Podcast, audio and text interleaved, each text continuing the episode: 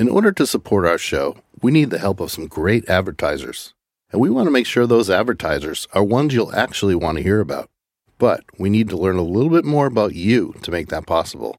So go to podsurvey.com slash seduction and take a quick anonymous survey that will help us get to know you better. That way, we can bring on advertisers you won't want to skip. Once you've completed the quick survey, you can enter for a chance to win a $100 Amazon gift card. Terms and conditions apply. Again, that's podsurvey.com slash seduction. Thanks for your help.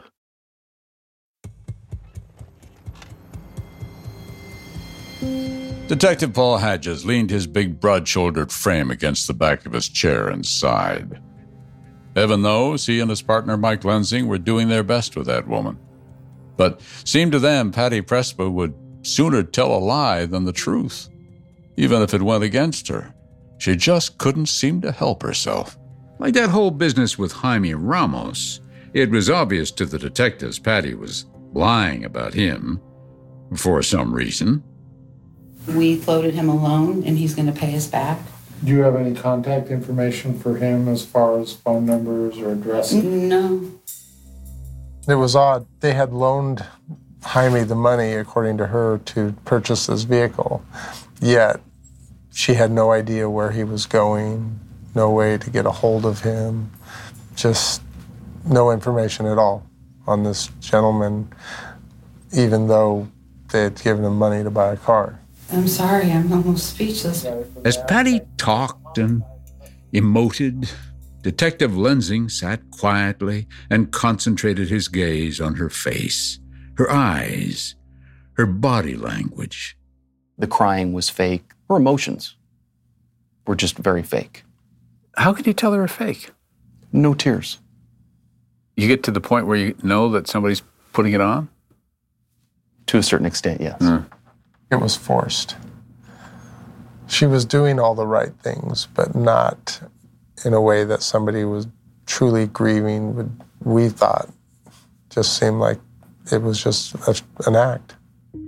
But no law against lying. So once they finished questioning Patty, Lensing and Hadges drove her back to her house. Well, Ron's house, actually. Walked her to the front door, stepped across the threshold. The two detectives, Hedges and Lensing, were well acquainted with violence and what that leaves in its wake. But this? As their eyes adjusted to the gloomy shades drawn dark in Ron Presba's little house, a true horror appeared before them. I look over to my left and see a small piece of brain matter sitting on the wood stove. And in between the couch and the wood stove is a spray of blood on the white walls. What was your thought when you saw that? That he was pretty much killed right where we're at. I'm Keith Morrison, and this is Dateline's newest podcast, The Seduction.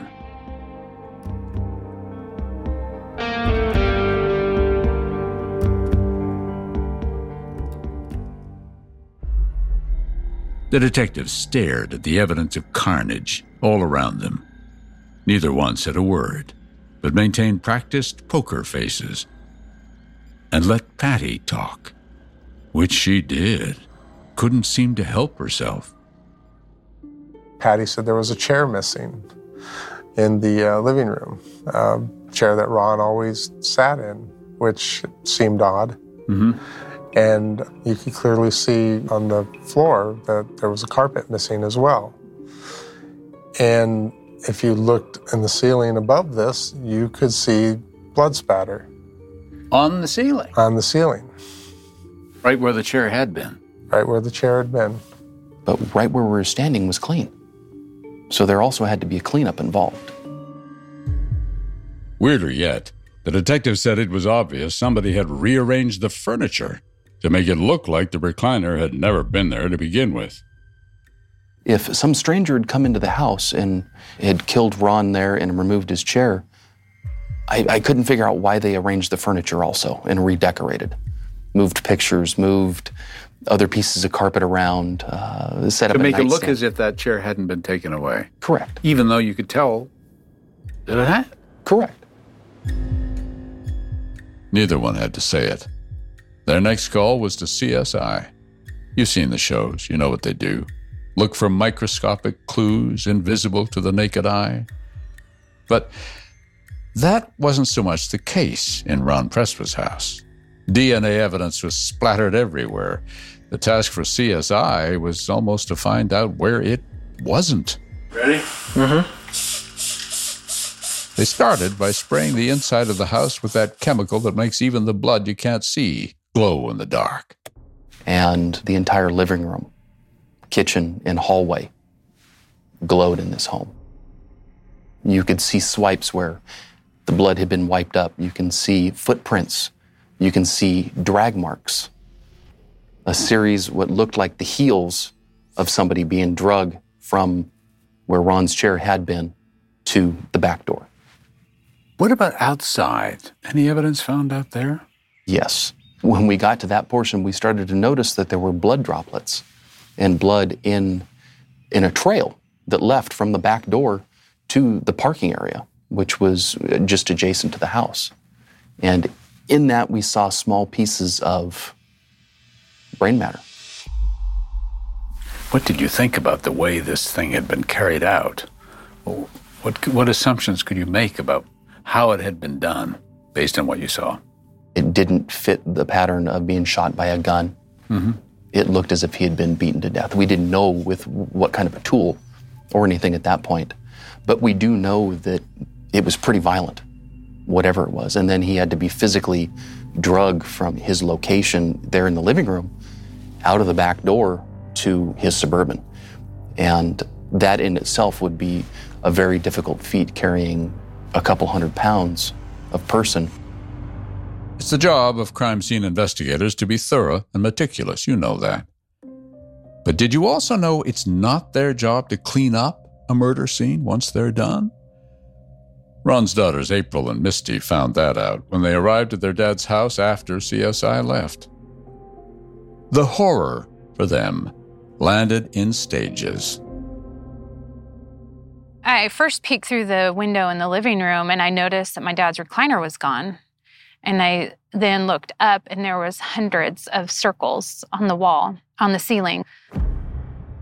And when I walked into the living room, it was blood everywhere.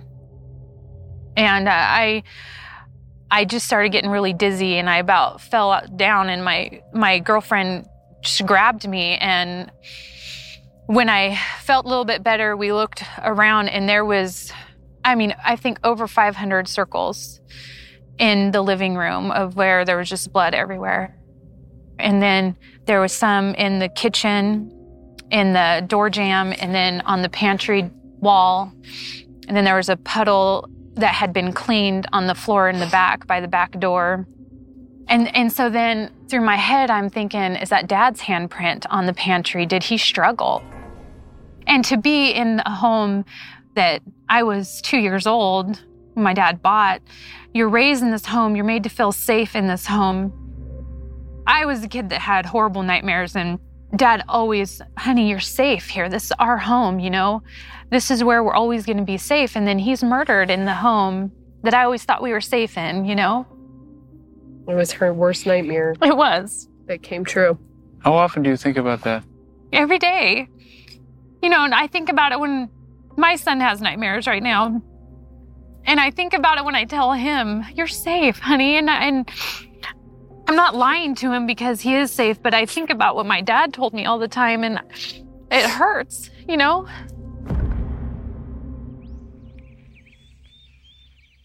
After that, April and Misty camped out at their grandmother's house just across the road, wanted to keep an eye on things. And for two days, they watched. No sign of Patty or her kids. And then there she was. And she was busy. She immediately started taking dad's stuff out of the house. She was remodeling the house. She put carpet in the house and repainted and linoleum and everything throughout the house. And we're seeing all this happen and we're questioning him of don't I want to go through dad's stuff. We want some of dad's stuff too. Oh, we're not taking anything out of dad of dad's out of the house and blah blah blah and we had went back in there probably five days later and Everything and, of dad's was gone. and it just it, it was just really really odd and weird on how somebody that had just lost their husband and didn't know why they lost their husband was remodeling Did you have a feeling that the police would just swoop in and solve it, make arrests? we were wanting It was frustrating because we all knew she had a part in it. And here you know things, and it seems so clear to us that she should be arrested. There's something that she's done. But of course, it's rarely as simple in real life as it sometimes looks on TV. We don't have enough to arrest her at this point. We don't know exactly how much or, or what involvement she has in it.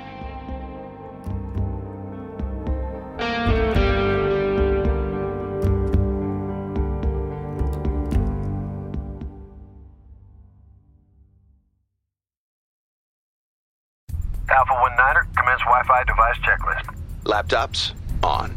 TVs streaming. Game console consoling. Smart thermostat set for cuddle time. Doorbell camera. Oh, my package is here. Fast, reliable, able to power tons of devices inside your home at once. All systems go, you are clear for takeoff. This is Xfinity Internet, Wi Fi built to wow. And watch the short film, The Aviators, now playing at Xfinity.com. Restrictions apply, actual speeds vary and are not guaranteed. He would lie his way into their dreams. He was looking for James Bond girls. How fun would that be to be a Bond girl? then twist them into a nightmare This guy has done this before, he'll do it again. until a group of women banded together to put him behind bars and keep him there. You have to participate fiercely, fiercely in what happens next. I'm Keith Morrison, and this is Murder in the Hollywood Hills, an all new podcast from Dateline. All episodes of Murder in the Hollywood Hills are available now. To listen ad free, subscribe to Dateline Premium on Apple Podcasts, Spotify, or DatelinePremium.com.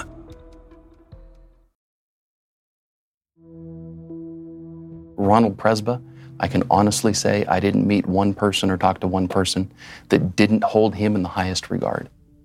Everybody said that he would have given his shirt off of his back to anybody, helped anybody out.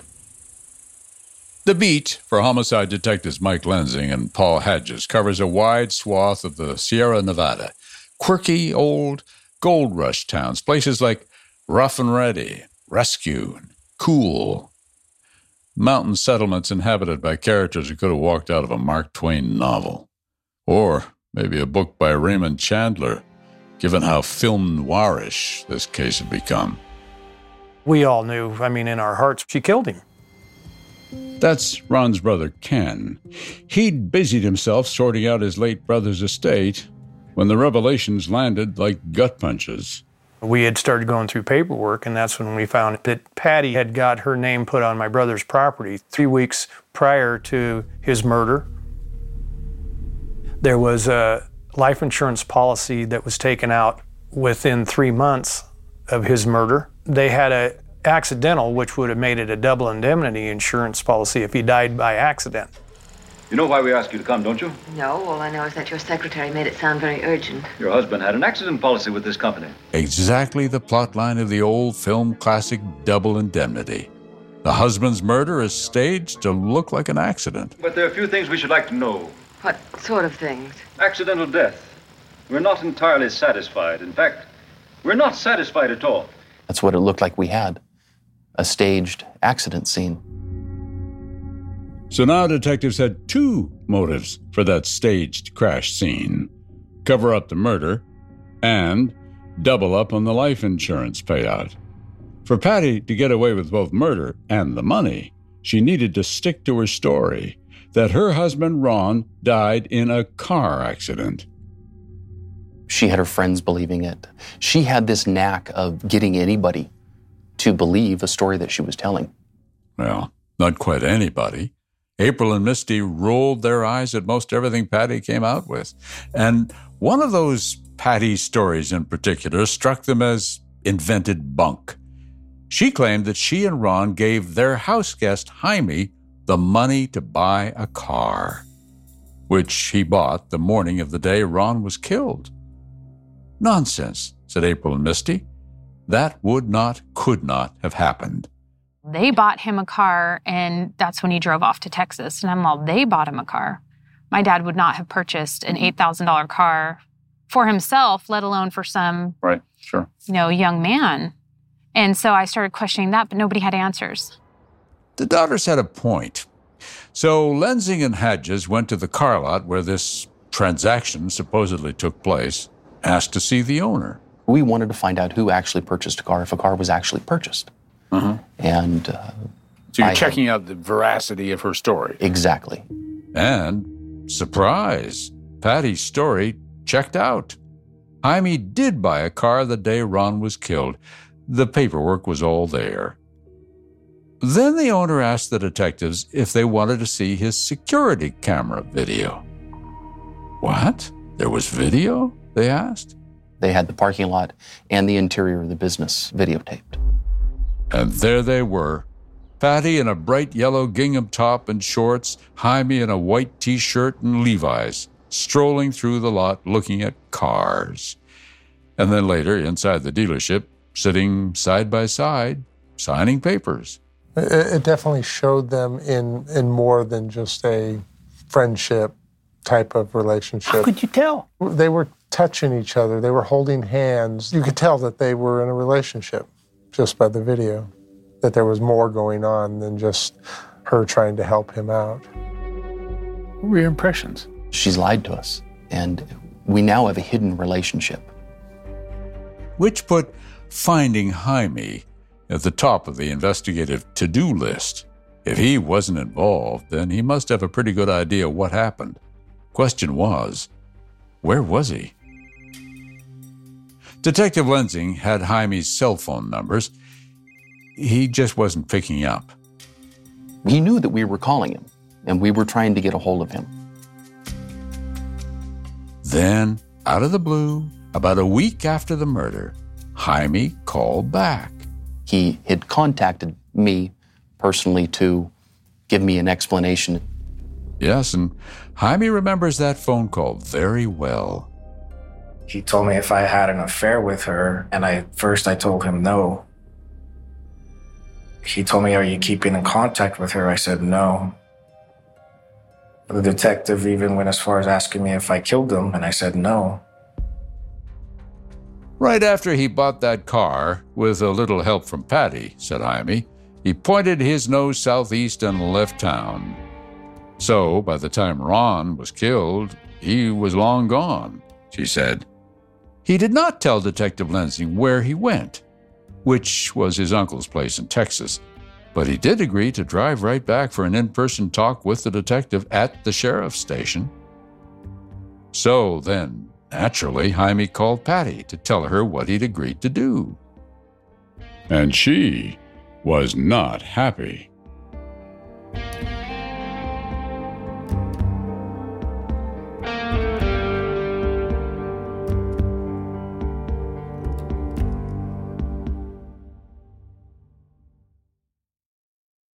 Imagine you're a fly on the wall at a dinner between the mafia, the CIA, and the KGB. That's where my next podcast begins.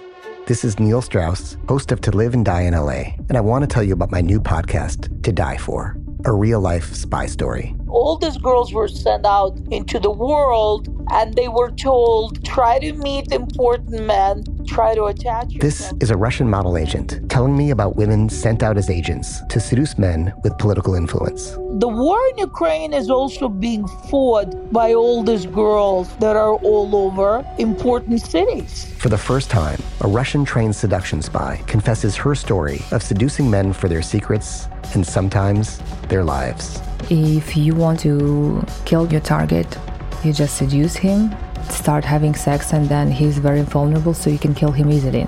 From Tenderfoot TV and iHeart Podcasts, this is To Die For. Listen for free on Apple Podcasts. She told me, "Don't come. Stay away. Just stay away for a while because they're not after you. They're after me. If you come here, they'll just probably arrest you. Why would they arrest me? Because you know, she started saying how there was evidence, prints, And I told her that's impossible, that there's prints. It's impossible. So she got me all paranoid. Paranoid? Frightened? Both, maybe. So Jaime did what frightened people sometimes do. He stopped answering the phone and he hit the road again. I had no further contact with Jaime Ramos. Just when things seemed to be going well, Jaime's decision to make himself scarce certainly threw a spanner into the investigation. The kid had to know something. What exactly wasn't at all clear, but something. So, denied their heart to heart with Jaime, the detectives decided to talk to Patty again. And maybe this time they'd lean on her a bit. So they called her and she agreed to stop by. And maybe she had a strategy of her own. She showed up on a hot July day wearing a t shirt and shorts and a smile. Sweet as pie. Thank you for coming in. Want a cup of coffee or something? Water Let me go get it. I'll go get it right now. That voice, offering Patty something to drink, was Sergeant Tom Holdman. And after he got back with a couple of cold water bottles, he and Mike Lensing started in. Or rather, Holdman sat back and listened for a while as Lensing asked Patty what happened when she got home the night Ron was murdered. She said it was 1 a.m., or almost. She was with her daughter Jennifer and Jennifer's two kids, a baby and a toddler. They all got to the house, she said, and she opened the door. And my puppy comes running out. Little Ruger comes running out, and I smell poop. Okay, So- and where is this poop? It's all over my white bathroom rugs. So Patty said first thing she did was clean up that mess. Didn't want the kids to get into it. But I got the rugs, and I, I cleaned them up as best I could, and then I put them in the washer, and I poured bleach in them, put a little bleach in it, mm-hmm. and then I would just kind of wipe down the floor with bleach wipes. And that's when she noticed this mess was all over the place. So I look at the kitchen floor, and there's like muddy footprints, and um, I mopped up wherever it, it seemed wet and dirty because the baby's crawling. The enormity of it hit Mike Lensing like a slap because he knew what Patty was calling mud and dog poop was not that. It gets worse. Detective Lensing asked Patty to show him on a floor plan where exactly she cleaned. Okay, show me where the, the fireplace is in reference to that and where you mopped. I mopped in this area here because little had gotten loose and he had walked in the dirt. Did you get that? The toddler was walking in what Patty was saying was dirt, but that wasn't dirt. Meanwhile, the baby. I went to get the baby because he's he's really big and top heavy, and I was afraid he was going to fall. Okay. So when I went to pick him up, I realized that that part of the couch was wet. I assumed it was pee, Right. so I cleaned it up as if it were pee. As we know, that was not urine. Okay, so what did you do? So your husband's not home. Yes. He hasn't come home yet. Yes, And you start cleaning the house because of the babies. because of the babies. Okay. Do you try to get a hold of him? I've called him several times on his cell phone, and, and at first I got, hi, this is Ron, you know, but I kept calling. Okay. And so when you got finished cleaning this, what time was it, do you think? It took me about an hour. Okay. I would say. So it'd be quarter to two then. Yeah, I would like- say about an hour. So, with that established, things began to get heavy. Lensing went first. So what you're telling us isn't making a lot of sense because what you do is you're putting yourself at that house during that time when it had to have happened. How is that possible when I wasn't there till after 12? But maybe you were there to clean up. Why would I do that? Patty, you, you, you need to you need to start thinking about this. You know, I think that you're a good person and I don't think that you would hurt Ron. No, and I would not clean up after anyone But- did either. Is there somebody that you're protecting? Helen, no. God help you, or not you, but God help whoever I find out who did this. Okay, then how could somebody be in your house at the same time cleaning all this stuff up while you're there. Because we know there. exactly what time Ron ended up or where he ended up, and you were home at that time. How could That they have gotten? That is impossible. That is impossible. I have my daughter impossible. and my grandchildren with me. I know. I'm telling you exactly. I cleaned up poop and muddy footprints, and that's all. Are That you is sure? all. Are you sure that was mud? About when you when you scrubbed the couch, are you sure that that was urine? It was wet. It wasn't red. It was wet. I mean, that's all I cleaned up was dirt and poop and what appeared to be dog pee. That's all I know. As innocent as can be. They leaned a little harder. You'll hear Sergeant Tom Holdman joining in. But first, Detective Lensing tells Patty he just knows she had an accomplice, one she was now protecting. That's crazy, said Patty. Why would I cover for someone? Why? I don't know. I'm, That's what I, that's I'm, what a, we're asking. I'm an intelligent woman who knows. And we and we know that. Let me get this. Why would you cover for someone? I don't know, so you don't get in trouble? I mean, come Trouble for what? For a murder? But I didn't commit a murder. You keep telling us that, but I don't know that I believe you. Save yourself. I, Save yourself. I'm telling you everything. You're protecting someone close to you. No, I'm really not. You're protecting your son.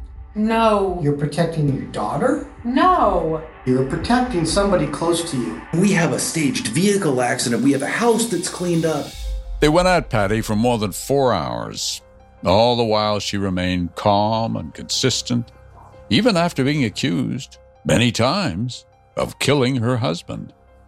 A couple of times, Patty offered them an interesting alternative, My friends heard it was the Mexican mafia. as if the Mexican mafia had ever heard of Ron Presba. But then Patty doubled down. Sort of. Said she was the intended target, not Ron. It was the Mexican mafia. It was supposed to be me. It wasn't supposed to be him. Of course, they didn't even pretend to bite at that one. So then Patty said, Well, maybe Ron was killed by a disgruntled former son in law. He's tried to run him over with his truck. He's tried to hit him over the head. The cops didn't buy that either. Not for a minute. No, there was really only one person they were interested in Jaime. So they poked away at that for a bit. Did they have a relationship? That sort of thing. And finally, Patty said, Okay, once. They had an encounter. I'll try to make it less embarrassing for you, but I need to know the details of this encounter, as you put it. We had sex. We had sex, she said. Was that the only time you were with Jaime? Yes. That was the only time. Just one spontaneous, sordid encounter in the back seat of her car, she said, after which she felt so guilty. The detectives went with that line of questioning for half an hour or so, and then they asked Patty if she had sex with Jaime while she was living with Ron. Patty tried hard to act offended. I may screw him in a car, but I'm not going to screw him in Ron's house. But Ron goes to work occasionally. He I'm go to still work. not going to screw him in Ron's house. Do you and Jaime ever go to any hotels? Not in a long time. What do you talk? What do you mean by When, that? when did you go to a hotel? Five months ago. Well, five months ago, you were in the back seat of your car And having we went, sex. we went to a motel after that. You see, you didn't tell me that a few minutes ago. Well, I'm telling you now. So now you've had sex with him twice. Twice. Let me ask you. Let me ask you. Is there more to your relationship with Jaime than what you're telling us? Not on my end of it. What he thinks in his mind, I have Well, no what, idea. what would you think he may think? I thought he thought of me as a mom, and he never had one. No emotional relationship, sexual relationship, boyfriend girlfriend type of thing? No. Why would I bring home my boyfriend to live with my husband? To shake Patty up, the detectives let it be known they'd been in touch with Jaime and that he might be on his way right at that very moment to meet them. I talked to Jaime today. Yes. Jaime gave me a lot of information. What? I can't discuss that with you.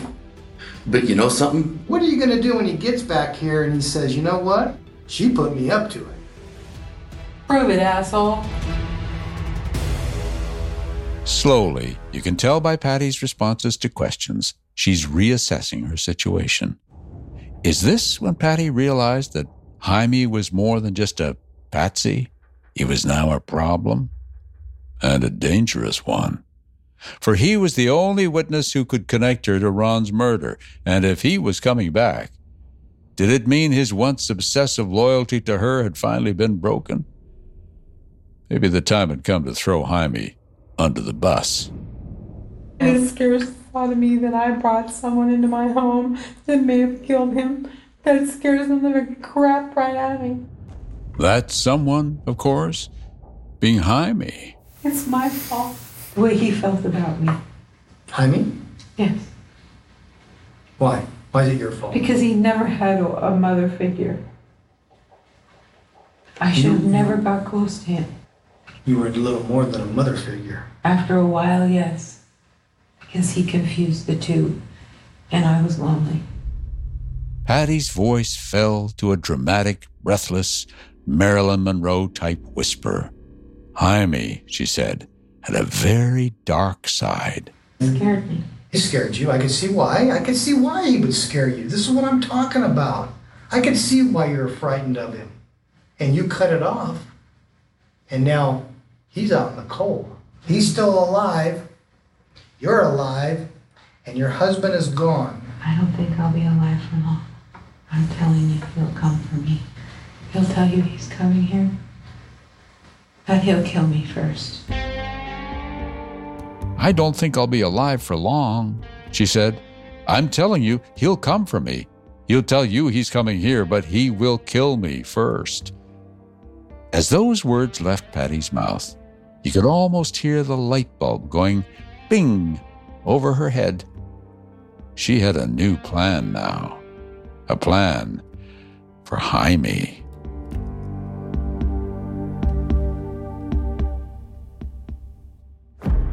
Coming up next on The Seduction.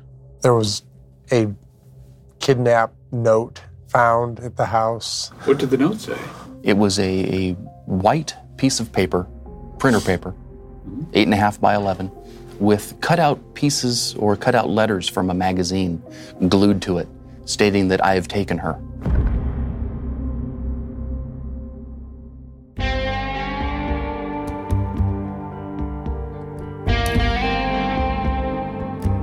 The Seduction is a production of Dateline and NBC News. Vince Sterla is the producer. Jonathan Mosier is the audio editor. Rachel Ligon is associate producer. Matt Sullivan is assistant audio editor. Susan Nall is senior producer. Adam Gorfain is co executive producer. Liz Cole is executive producer. And David Corvo is senior executive producer. From NBC News Audio, Bryson Barnes is technical director, sound mixing by Bob Mallory.